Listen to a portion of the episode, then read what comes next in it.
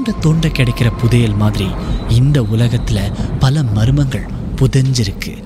அதை நாம ஒன்றுன்னா தோண்டி எடுக்க போறோம். உங்களுடைய திகில் சம்பவங்களை எங்க கூட பகிர்ந்து கொள்ளுங்கன்னு சொல்லியிருந்தோம். அந்த திகில் சம்பவங்களை நாங்க ஒண்ணுன்னா சொல்ல போறோம். கேளுங்க.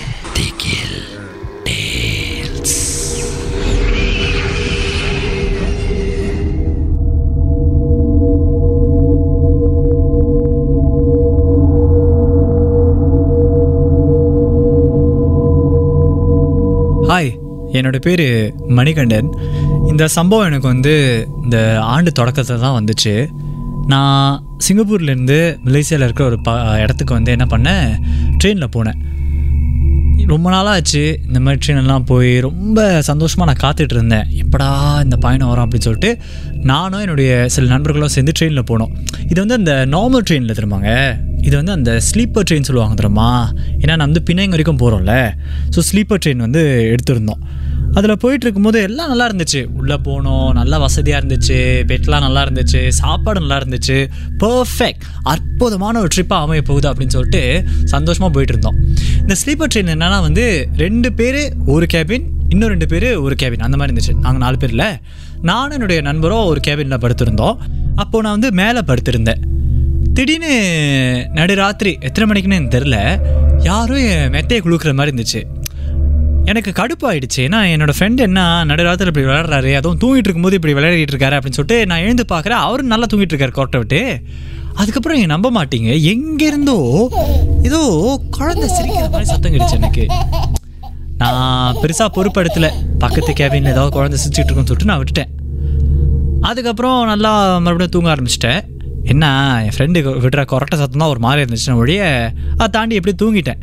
அதுக்கப்புறம் மறுபடியும் சத்தியமாக சொல்கிறேன் அதே மாதிரி யாரோ என்னுடைய மெத்தை இப்படி குளுக்கிற மாதிரி இருந்துச்சு. மறுபடியும் எழுந்து பார்க்குறேன் என்னோட ஃப்ரெண்ட் நல்லா கொட்டை விட்டு தூங்கிட்டு இருக்காரு அதுக்கப்புறம் இந்த முறை நான் சொன்னேன்ல குழந்தை சிரிக்கிற மாதிரி கேட்டுச்சுன்னு முதன்னு இப்போ ஏதோ குழந்தை அழுகுற மாதிரி கேட்டுச்சுங்க. நினச்சேன் என்னடா இது? நடு ராத்திரியாக இருக்குது குழந்தை சிரிக்குது அழுகுது அப்பா அம்மா ஒன்றுமே செய்யாமல் இருக்காங்களே அப்படின்னு சொல்லிட்டு ரொம்ப யோசனையாக இருந்தேன். அதுக்கப்புறம் மறுபடியும் தூங்க போயிட்டேன். காலையில் எழுந்துட்டு என்னுடைய ஃப்ரெண்ட்ஸ்ட்டு இதை பற்றி சொன்னேன். அப்போது நாங்கள் ரெண்டு பேரும் ஒரு கேபினில் இருந்தோம்.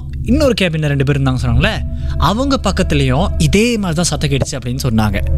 எங்களுக்கு ஒரு மாதிரி சந்தேகம் வந்துருச்சு. ஏதாவது இருக்குமோ அப்படின்னு சொல்லிட்டு. நாங்கள் என்ன பண்ணோம் அங்கே இருந்த மற்றவங்ககிட்டயும் கேட்க ஆரம்பித்தோம் நீங்கள் நம்ப மாட்டீங்க. பல பேர் இதே மாதிரி எங்களுக்கும் சத்தம் கேட்டுச்சு அப்படின்னு சொன்னாங்க. ஆனால் நாங்கள் இருந்த அந்த ஒட்டுமொத்த கேபினில் ஒரு பத்து பேர் இருந்திருப்போம்னு நினைக்கிறேன். யாருக்கிட்டேயும் குழந்தை இல்லை. அப்போது நடு ராத்திரில் குழந்தை சிரிக்கிற மாதிரியும் அதுக்கப்புறம் குழந்தை அழுகிற மாதிரியும் எப்படி சத்தம் கேட்டுச்சுன்னு இப்போ வரைக்கும் சத்தியமாக எங்களுக்கு தெரில ஆனால் இது நடந்துச்சு. இந்த மாதிரி ஸ்லீப்பர் ட்ரெயினில் இந்த மாதிரிலாம் நடக்கிறது சகஜம்தான்னு சொல்லுவாங்க. ஆனால் என்னுடைய வாழ்க்கையில் இப்படி ஒரு சம்பவம் நடந்தது. இது தாங்க முதல் முறை.